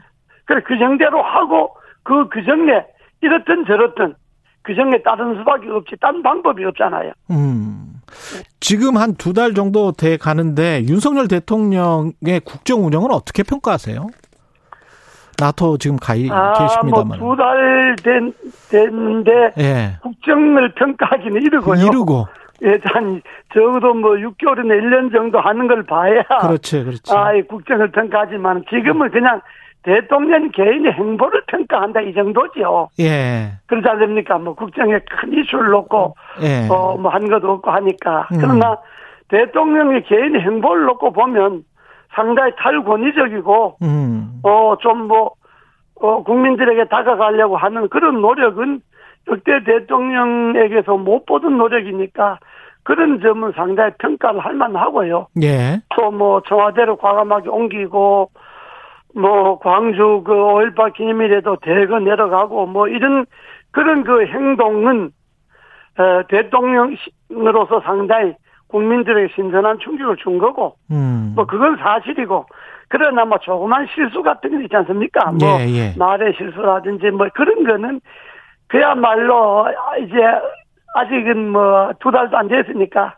이제 그런 실수들은 앞으로 하면서 고쳐지겠죠. 그 뭐 나- 완벽할 수 있습니까? 예, 나토에 가서는. 예. 나토에 가서는 어떤 성과 어떤 거를 기대를 하세요? 저는 우선 이 정권이 해야 될 제일 큰 성과가 예. 이 경제에 큰 타격을 주고 국가 빚을 많이 지게 만든 공기업 있지 않습니까? 예. 공기업, 공공기관 개혁, 음. 그리고 대통령실에 또 각 총리실에 뭐 각 그 부서에 무슨 위원회 위원회 있지 않습니까? 음. 생산성도 없고 돈만 쓰는 음, 예, 예, 그 예. 위원회를 전면 해체하고 다시 진짜 필요한 위원회만 만들고 어. 위원회 전부 없애고 공공기관 저거 대대적으로 아주 개혁해야 됩니다. 인원도 개혁해야 되고 봉급도 개혁해야 되고 청사 이런 것도 개혁되고 해서 경제 그동안에 나라에 부담을 준 빚을 준 거는 그들 스스로 해결하도록 개혁 방안을 만들어내야죠. 아. 예, 이런 것들이 예, 지난 정권에서 그 물려온 그런 좋지 못한 것을 해결하는 거고 음. 그리고 국가 빚이 늘어가게 했던 것들은 국가 빚이 늘어나게 했던 그 기관이나 그 당사자들에게 과감하게 그 빚을 청산하는 그런 방안도 마련해야 됩니다 앞으로. 어. 그 앞으로 정부가 들어서면 택도 없이 돈벌어 갖고 빚만 늘고 이러면 결국 국민이 어렵잖아요. 예. 그런 것들을 제일 중요한 게 공기업 개혁이고 그다음 경제 개혁이고 음. 그다음에 정치적으로 지난 정권이 잘못된 것도 있잖아요. 뭐 잘못해 놓은 거, 예. 뭐 숨기고 덮고 뭐 조작하고 이런 잘못해 놓은 것들 중에 새로움을 찾아내지는 않는다 하더라도 예. 이미 법에 걸린 거 있잖아요. 어. 이미 법에 걸려서 수사가 진행주의를 하는 거 그런 것들은 철저하게 좀 명명백백하게 밝혀내고 대표적으로 이런 어떤 거. 것들을 꼽으세요? 거 많지 않습니까? 뭐 울산 선거도 있는 거고 뭐 라임 옵티머스 사건도 있는 거고 대장동 사건도 있고 뭐 많잖아요. 이미 걸려 있는 것들. 음. 그러니까 새로운 사건을 발굴하려고 뭐 하지 말고 예. 옛날 문재인 정부처럼 뭐 청와대 캐비넷 뒤져갖고 뭐뭐 하고 이렇게 하면 그거는 정치 보복성이 있으니까 그렇게는 안 한다 하더라도 이미 사건화되어 있고 이미 검찰에서 그 수사가 진행되고 있는 사건들은 좀 시간 끌지 말고 빨리빨리 좀, 그, 저, 명명백백하게 밝히는 게 중요하죠. 그래야 국민들이 아, 그 시원하다 이런 소리 안 하겠습니까? 알겠습니다. 예. 여기까지 듣겠습니다. 국민의힘 예. 이재호 상임 고문이었습니다. 고맙습니다. 예, 예, 감사합니다. 예, KBS 일라디오 최경영의 최강시사 2부는 여기까지고요. 잠시 후 3부에서는 김준일의 뉴스 탐구 준비되어 있습니다.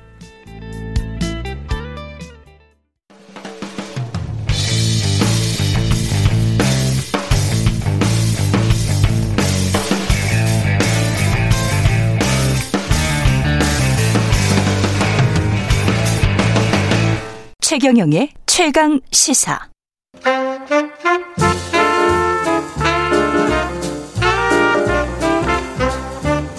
세상의 모든 뉴스를 탐구합니다. 김준일의 뉴스 탐구 생활.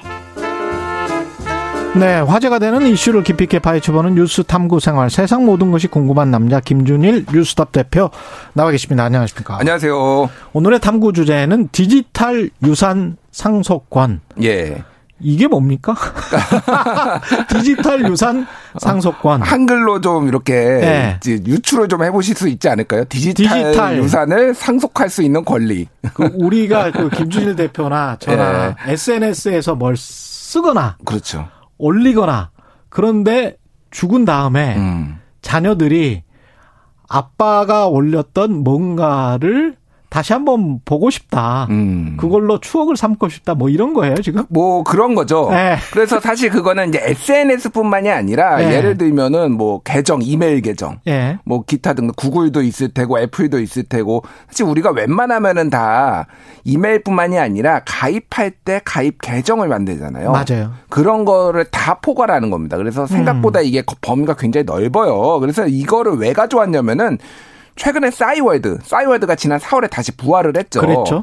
싸이월드가 지금 디지털 유산 상속에 대해서 방침을 정했어요. 그래서 어. 이거를 한마디로 얘기하면은 자녀들이 어, 가, 뭐 가족들이 음. 이거를 고인의 것을 보기를 원한다고 한다라면은 확인을 해서 이거를 넘겨주겠다. 라고 음. 하니까 어, 이거 야 이거 지금 되는 거냐 안 되는 거냐 약간 감론을박이 지금 생겼습니다. 이게 사흘 정도 됐거든요. 예. 그래서 한번 해외는 어떻게 하고 있는지 그렇죠. 다른 해외 기업들은 어떻게 하고 있는지 이걸 좀 짚어보고 제가 알고 있기로는 해외 기업들은 이미 하고 이- 있는 기업들이 꽤 있는 것 같은데. 하고 있어요. 하고 그쵸. 있고 시- 심지어 이제 법도 있는데 예. 그러니까 싸이월드는 이뭐 디지털 유산 상속에 관해서 이제 적극적으로 나선 거네요. 그렇죠. 예. 그러니까 이런 요청이 있어요. 왜냐하면 싸이월드는 음. 벌써 이제 서비스를 한 지가 20년이 넘었잖아요. 그렇지. 2001년, 2000년이었나 아마 시작을 했었고 예. 본격적으로 된 거는 한 2000년대 중반부터 이제 대유행을 했잖아요. 20년 된 거예요, 그러니까. 그러니까 상속이 아니고 사실은 친구들끼리 증여도 해요. 싸이월드는 과거의 추억을 서로 간에 증여를 합니다. 20년 전에. 그래서 최근에 네. 이제 싸이월드가 부활을 하면서 본인의 20년 전 사진은 어땠는가 네, 그러면서 확인하고 그거를 페이스북에 올리고 뭐 이런 예. 것도 한동안 유행을 본인 했어요. 잘생겼었다. 예, 이런 거 예. 자랑하시는 분들 가끔 있습니다. 그래서 예. 지금 싸이월드의 방침은 예. 이제 고인이 된 회원의 유족 등 상속인이 이용자의 사망 사실과 상속 관계를 증명을 해야 돼요. 그러니까 한마디로 얘기하면 사망 증명서 내야 되고요. 사망 증명서 그리고 내고. 내가 가족이다.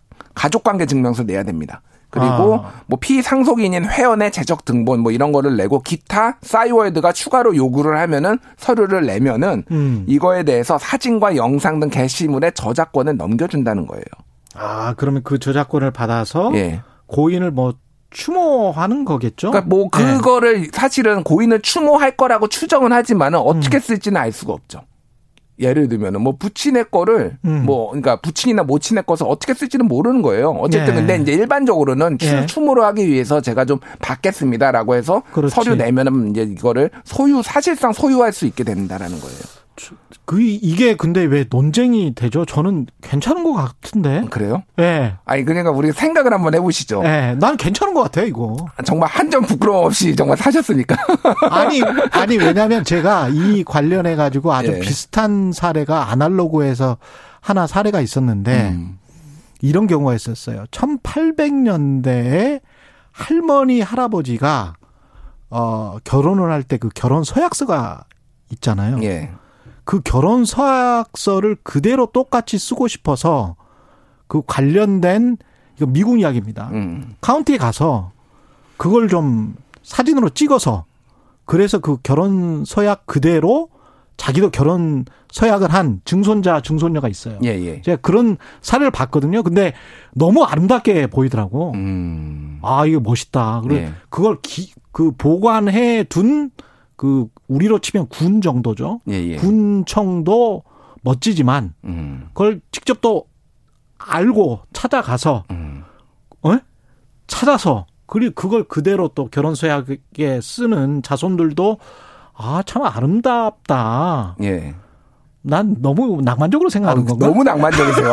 예를 들면 예 한번 예를 들어볼게요. 예. 비근한 예를 한번 들어볼게요. 예. 예를 들면은 우리가 이게 사진만 있는 게 아니라 글도 있고요. 예. 여러 가지가 있어요. 근데 음. 제가 다른 사람들 모르게 개인적으로 음. 비공개로 해놓고 이를테면 글을 막 썼어요. 거기에는 다른 사람 뭐 뒷담화도 될 수가 있고 저격하는 것도 있고 아니면은 뭐 이런 내용들이 가족들이 유산 이걸 유산처럼 받아가지고 다 봤는데 이거는 아버지나 어머니에 대한 환상이 다 깨지는 거야. 이거를 그럼 아. 이 고인은 원했으니까 이거를 자손들이 나는 비공개로 해놓은 건데 이 소위 말하는 잊혀질 권리라는 게 있는 거예요. 그렇지. 예. 그래서 이게 이제 법적 쟁점이 있어요. 음. 디지털 정보를 상속할 수 있는 것인가? 이제 법, 법 쪽에서 얘기하는 건 뭐냐면은 일신 전속권이라는 게 있습니다. 이게 뭐냐면 민- 일신 전, 전속권. 예. 한마디로 얘기하면 상속이 안 되는 권리예요. 이거는 나한테만 해당이 되는 거예요. 예. 일신 전속권에 예, 예를 들면 이런 거예요. 무슨 뭐뭐 고용 관계에서 고용 노, 뭐 계약을 쓰잖아요. 이거가 네. 자손한테 이렇게 넘어가는 건 아니잖아요. 음. 예를 들면은 뭐 부양 청구권, 혼인 동의권 예를 들면 이런 거가 다 일신 전속권이거든요. 그렇죠. 디지털 정보도 일신 전속권이다. 그래서 이거는 사- 상속하면 안 된다. 법적으로 안 된다라고 주장하시는 분들이 있고 예. 아니다. 이거를 일신 전속권으로 볼 수는 없다. 라고 주장하시는 분들이 있어서 이게 법 쪽에서는 쟁점이 있는 거예요, 사실은. 재밌네. 예, 예. 예. 그래서 이제 또 하나는 이제 방금 말씀드렸듯이 잊혀질 권리와 추모할 권리. 음. 어. 이거에 대해서도 이제 서로 충돌하는 거죠. 개인의 입장에서 보면 잊혀질 권리를 주장할 수가 있고 하지만 음. 우리는 또 추모할 권리가 있다. 기억할 권리 뭐 이런 거죠. 그런 것들을 주장하시는 분들도 있는 거죠. 그래서 근데 음. 이런 생각도 저는 들거든요. 그러니까 그 개인 소비자들끼리의 권리를 이야기를 하지만 그 데이터가 누구의 것인가라고 했을 때는 음. 우리가 이제 빅데이터 기업들이 본인들이 그 생산해낸 데이터를 가지고 장사를 하는 게 아니고 소비자들이 생산해낸 걸 가지고 장사를 하지 않습니까? 그렇죠. 근데 고인이 죽었어. 음. 죽은 다음에 그걸 가지고 뭔가 제 2차 가공을 한달지 음. 또 뭔가 창의력 있는 거를 빼내서 예. 마치 자기의 창작품이나 자기의 아이디어나 자기의 글처럼 뭔가를 조합을 한달지 음. 이럴 우려가 오히려 있는 거 아니에요? 뭐 그럴 수도 있죠. 저작권, 네. 그렇지. 음, 뭐 침해 이제 우려가 있어서 그래서 이제 방금 말씀드렸듯이 이게 한쪽의 의견이 무조건 우세하다고 제가 말씀드리는 거 아니고 이런 것들이 충돌하고 있다라는 맞아요. 걸 말씀드리는 충분히 충돌할 거예요. 것 같은데. 예, 예. 해외 사례를 좀 말씀을 드릴게요. 예. 미국 같은 경우에는 2004년에 엘스워스 사건을 계기로 어 이게 디지털 유산 법률이 주 단위로 어 이제 제정이 됐고 연방 차원에서 디지털 유산에 관한 수탁자 접속 통일법 뭐 이런 이름인데 쉽게 얘기를 하면은 디지털 사망자가 있으면 그거를 지정을 하면은 사망 전에 지정을 하면 그 사람이 그거를 받아볼 수 있게 가족 중에 한 명이 아. 받아볼 수 있게 하는 거가 있어서 지금 50개 중에서 47개 주에 이런 법이 있어요 실제. 지정을 하면 되는 거군요. 예, 예, 예. 그러니까 근데 이제 엘스워스 사건이 뭐냐면은 존 엘스워스가 이라크에 파병된 미군인데 2004년에 21세 나이로 죽었어요. 예. 근데 아버지가 야후에 우리 아들의 이메일 계정 좀 보고 싶다. 어. 어, 이렇게 했는데 거부했어요. 프라이버시 때문에 안 된다. 라고 했는데 소송 제기해서 미시간주에서 법원에서 이겼습니다. 이거 아, 이후에 예. 이제 가족들이 이런 것들 개인정보 가족의 사망한 가족의 개인정보를 계정을 볼 수 있는 권리가 미국에서는 나름대로 체계적으로 만들어진 거예요. 음. 법이 있습니다. 그리고 유럽연합의 경우에도 법 규범은 제정이 되지 않았지만은 판례로 이렇게 남아 있는 경우가 많아요. 대표적인 게 이제 독일인데 예. 2018년에 독일 연방대법원은 페이스북 어, 이용 계약상의 지위 자체가 상속인에게 승계된다라고 봤어요. 이를테면은 이를테면 우리 최경영 진행자의 페이스북이 음. 예. 어, 최경 죄송합니다 사망하셨어요. 예. 따님한테 예. 이, 이 계정이 승계된다라고 법- 연방 대법원이 판결을 내렸어요. 딸만 있는 걸 알고 있어요 지금. 미모의 딸이 있는 걸 알고 있습니다. 예, 아들 이야기를 안 하네. 예. 그러니까 이게 이제 예. 판례가 있으니까 이게 되는 거예요. 예. 그래서 외국의 이제 기업들을 말씀을 드리면은 음. 마이크로소프트, 구글, 페이스북, 애플 다 이게 규정이 있습니다. 이거 하더라고요. 그래서 관련해서 외신도 있었는데 음. 그쪽은 이게 아버지나 어머니가 사망했었을 때 그, 어, 어떤 아름다운 추억을 계속 간직하고 싶다라는 사람들의 요구나 이런 것들이 많다고 합니다. 예, 많다. 외국은 예. 많아서 일찍 벌써 이게 최소 10년에서 20년 전에 이게 마련이 된 거예요. 그래서 그렇죠. 마이크로소프트 같은 경우에 법이 제정돼 있는 되면은 해주고 법이 제정이 안 돼 있으면 안 해주고 뭐 이렇 이런다고 합니다. 아, 그러니까 그래요? 미국은 아. 47개 주에 있으니까 거의 다 된다라고 보면 되고요. 음. 구글 같은 경우에는 휴면 계정 관리자. 구글은 예를 들면은 다 다른 나라는 그렇죠. 우리나라는 주민등록 번호로 보통 가입을 하잖아요. 예. 근데 구글은 이메일 가입하는데 무슨 무슨 내 신원을 확인하지 않잖아요. 그렇죠. 그러니까 뭐 몇 개는지 만들 수 있잖아요. 맞아요. 그걸 안 쓰면은 휴면 계정이 돼요. 근데 어. 사전에 휴면 계정 관리자를 지정을 해놓으면 그게 본인이 됐든 아니면 다른 사람이 됐든 가족이 됐든 그러면 그 사람이 승계할 권리가 있는 거예요. 그거를. 그렇죠. 예, 그런 게 있고 페이스북 같은 경우에는 사망을 하면은 이거를 추모 계정으로 전환할지 삭제할지를 가족한테 선택을 하도록 합니다. 다만 음. 이 가족이 이거를 이제 승계를 하더라도 이거를 로그인할 수는 없어요. 로그인은 로그인은 안 돼? 예, 예. 로그인은 할 수는 없고요. 예. 그리고 추모에 에, 필요한 범위 내에서 이를테면 사진만 볼 수 있다든지 기타 등등의 활동을 할 수 있게만 페이스북은 하고 있고요. 예. 애플 같은 경우에는 작년에 만들어졌어요.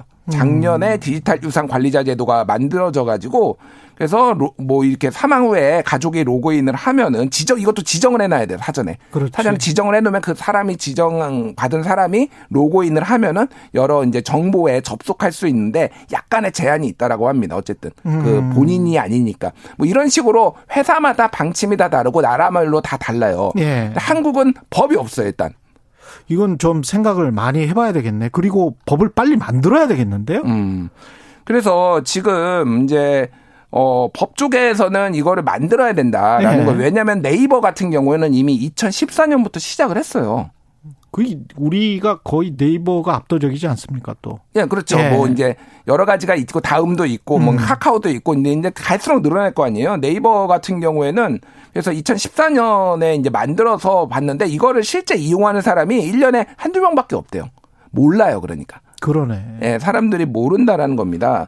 그래서 이를테면은 네이버는 디지털 유산을 아이디 비밀번호 그리고 이메일 그리고 카페나 블로그에 작성한 글 사진 영상 뭐 음. 요런 것들을 다 이제 디지털 유산이라고 정의를 하고 유족이 원하면은 그것들을 뭐 당연히 증명 서류를 내야 되겠죠. 예. 그럴 경우에는 이제 이제 제공을 한다라는 거예요.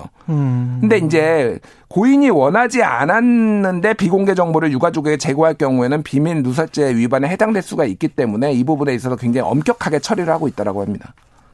자꾸 이제 그 개인의 어떤 프라이버시 이쪽으로만 접근을 하는데 저는 자꾸 왜 그런 제가 경제적인 동물이어서 그런지는 모르겠습니다만 음. 재산권으로 자꾸 접근을 하게 되네요. 가령 예. 정약용의 목민 심서를 디지털로 정약용 선생이 지금 써놨어요. 음. 본인 블로그에 그리고 아무도 못 보게 해놨어. 네. 근데 3대째 어떤 후손이 그거를 발굴해서 그거는 음. 본인의 사적 그, 그, 그 가문의 재산이 될 수가 있는 거거든요. 그렇죠. 근데 그게 나중에 무슨 네이버랄지 페이스북의 그 기업에 의해서 그 재산권이 넘어간다. 음. 그거 아닌 것 같은데? 아무리 생각해도? 저는 지금 계속 재산권으로 지금 생각을 하다 보니까 예. 우리 NFT 이야기도 하잖아요. 그렇죠. NFT와 관련해서도 나중에 문제가 될 것 같은데 이거는 재산권적으로는 음. 자꾸 프라이버시하고 이쪽으로만 생각을 하지 말고 재산권으로 봤을 때도 이건 지적재산권의 문제, 빅데이터의 문제, 그다음에 데이터 기업들의 어떤 마음대로 지금 저장해서 어떻게 쓰는지의 문제 이거를 좀 생각을 해봐야 되지 않을까요? 이게 그러니까 사실은 SNS뿐만이 아니라 예를 음. 들면 이런 겁니다. 저는 저 게임을 좋아하거든요. 예, 그래서 스팀이라는 계정에 제가 한 게임이 한 4천 개가 있어요. 예. 이거를 이제 딸한테 유산으로 남겨줄 겁니다. 그래서 딸아 내 아이디와 비번은 스팀의 아이디와 비번은 이거란다. 딸이 거부하지 않을까요? 아, 뭐, 아, 이거 어쨌든 그건 본인이. 근데 이거는 상관이 없는데 예를 예. 들면 외국 기업이니까 내가 죽었는지 살았는지 모르잖아요. 그렇지. 그런데 예를 들면은 제가 알라딘에도 예를 들면은 이북, 전자책이 한 천 권 정도 있어요. 그러니까. 제가 죽었을 경우에 이거를 네. 그러면 어떻게 될 것이냐. 이런 거에 대해서 규정들이 없어요, 사실은. 나는 음. 사실 아깝잖아요. 천권 정도 있는 거. 그러면은 아이디어 계정 줘가지고 내 자손이 이용할 수 있게 할 수도 있는 거잖아요. 음. 그런 부분들을 그럼 어떻게 이제 정리를 할 것인가. 그거는 아- 아름아름 그동안 다- 사람들이 해왔을 텐데 예. 이런 것들을 이제 정리를 좀 할 필요가 있다라는 거죠. 뉴스 탐구 생활 아 흥미로웠습니다. 예, 김준일 뉴스톱 대표였습니다. H 선님은 카프카도 절친에게 본인이 죽으면 본인 작품이나 일기 다 없애버리라고 부탁했는데 음. 친구가 말 안 듣고 다 출 판을 출판을 해버린 거예요. 예, 디- 디지털 유산 상속 예 조심해봐야 잘 봐야 되겠습니다. 예, 김준일 뉴스톱 대표였고요. 예, 고맙습니다. 감사합니다. KBS 일라디오 최경영의 최강 시사 듣고 계신 지금 시각 8시 45분입니다.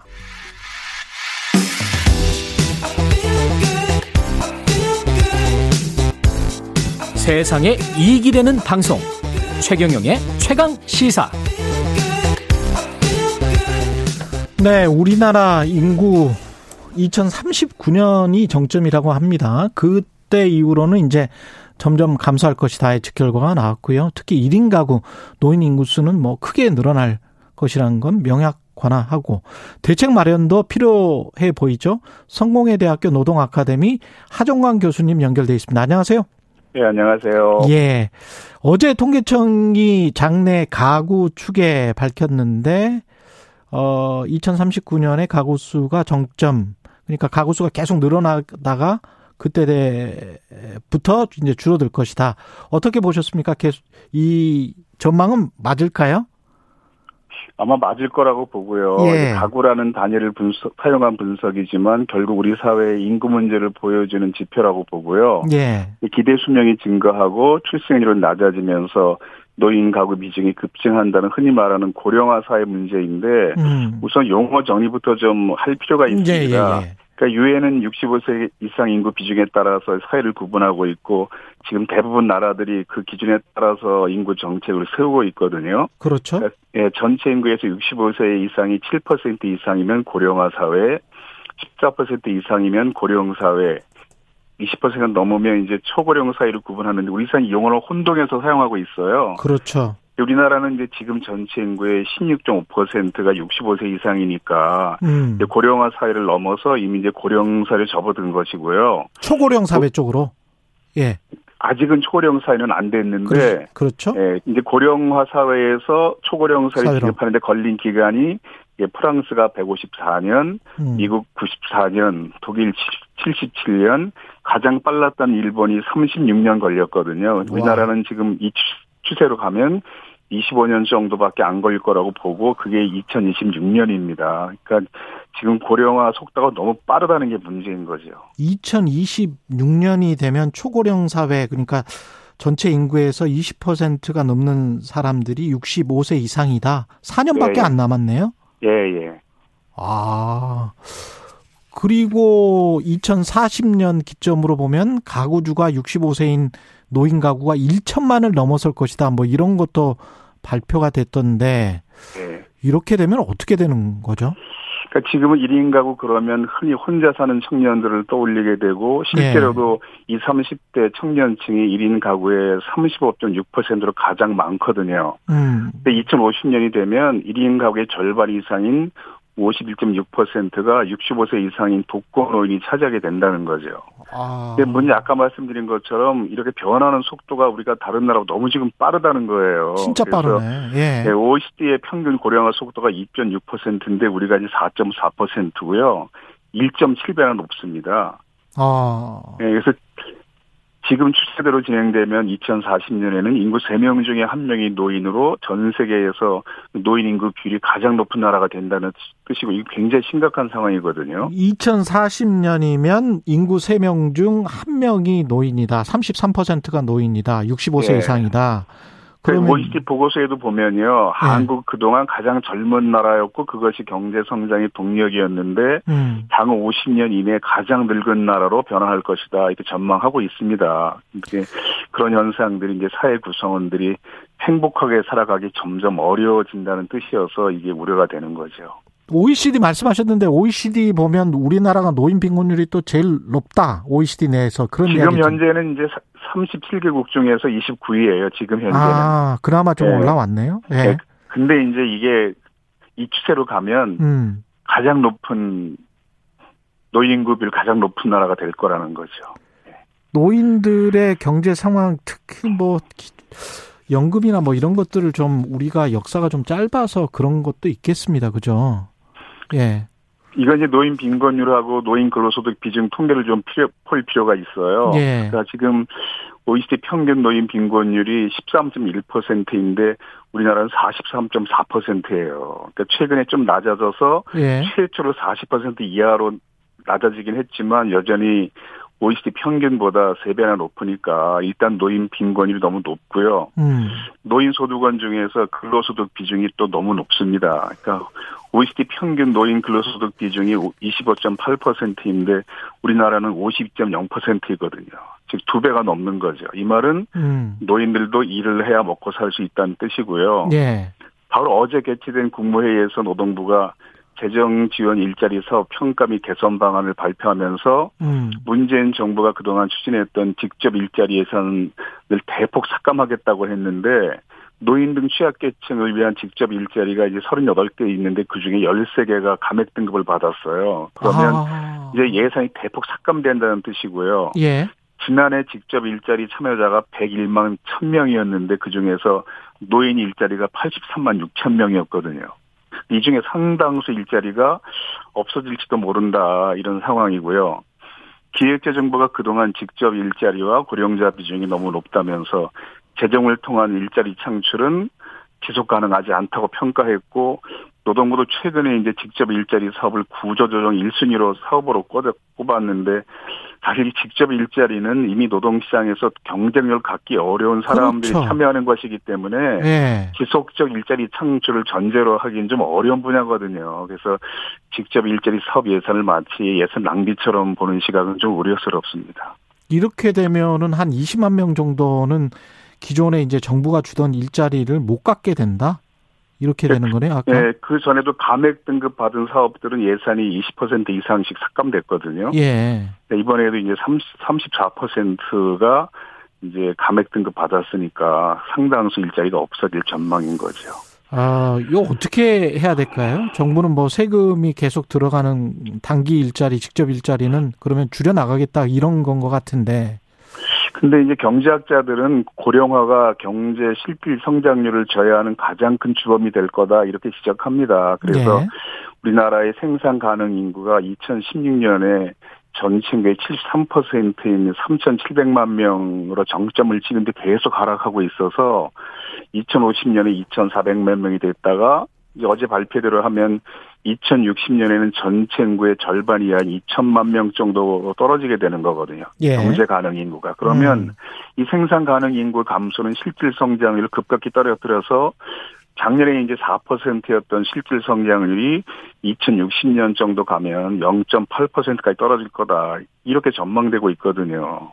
그러니까 우리나라가 그동안 가장 젊은 나라여서 경제 성장이 동력도 가능했던 것인데 인구에 관한 정책이 한 30년쯤 지나야 이제 효과가 나타난다고 그러니까 음. 시급히 대책을 서야 하는 상황이고 에, 환경 문제 못지않게 굉장히 중요한 위기 상황이어서 비상 사태로 선언하는 나라들도 있는데 우리나라는 너무 지나치게 사람들이 인구 문제에 대해서 경각심이 적다 이렇게 지적하는 학자들도 있습니다.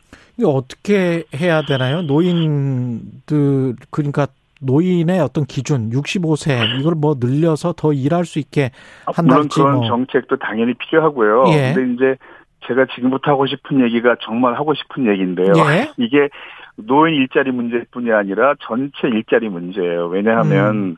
노인 인구가 증가한다는 것은 다른 말로 하면 출생률이 저하된다는 뜻이거든요. 예. 근데 전문가들은 출생률 저하는 경제 성장률 저하 비교가 안 될 정도로 이게 미래사에 재앙이 될 거다. 이렇게 음. 전망하잖아요. 예. 그러니까 이미 알려진 것처럼 우리나라 출생률 이미 세계 최저 수준이거든요. 그렇죠. 그러니까 2021년에 유엔 인구기금 현황 보고서를 보면요. 한국 합계 출생률이 198개국 중에서 198입니다. 이걸 지금 2년년째 계속 기록하고 있거든요. 예.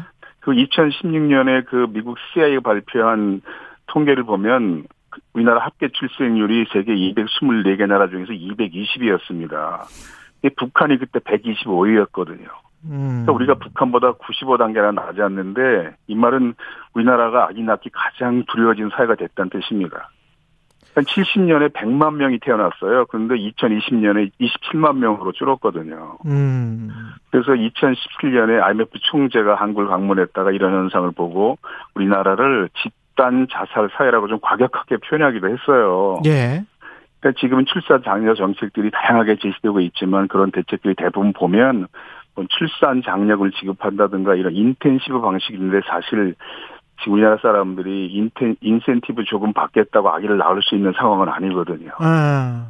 그, 그, 지금 이제 어느 교육단체가 조사한 통계를 보면요. 예. 고등학교 한 반에서 한 명 정도가 나중에 대기업 정규직이 된다는 겁니다. 그런데 예, 시간 때문에 빨리 좀 정리를 해 주셔야 됩니다. 예, 10초밖에 그러니까 안 남았습니다. 예. 근데 그 한 명이 주로 자사고 특목고에서 주로 나오기 때문에 일반 고등학교는 한 명 중, 세 학급의 한 명이 나중에 대기업 정규직이 된다는 거거든요. 예. 그럼 지금 자녀들이 있는 부모들에게 당신의 자녀가 대기업 정규직 된다는 보장이 없다. 이렇게 말할 수밖에 없거든요. 그래서 이런 문제는 결국 대기업과 중소기업, 정규직과 비정규직, 사무직과 기능직, 뭐 이런 직종 간의 차별이 철폐돼야 해소될 수 있다고 봅니다. 그래서 알겠습니다. 예. 정당한 대우를 받는 일자리가 많아지는 게 중요한 성공회대 노동아카데미 하종광 교수였습니다.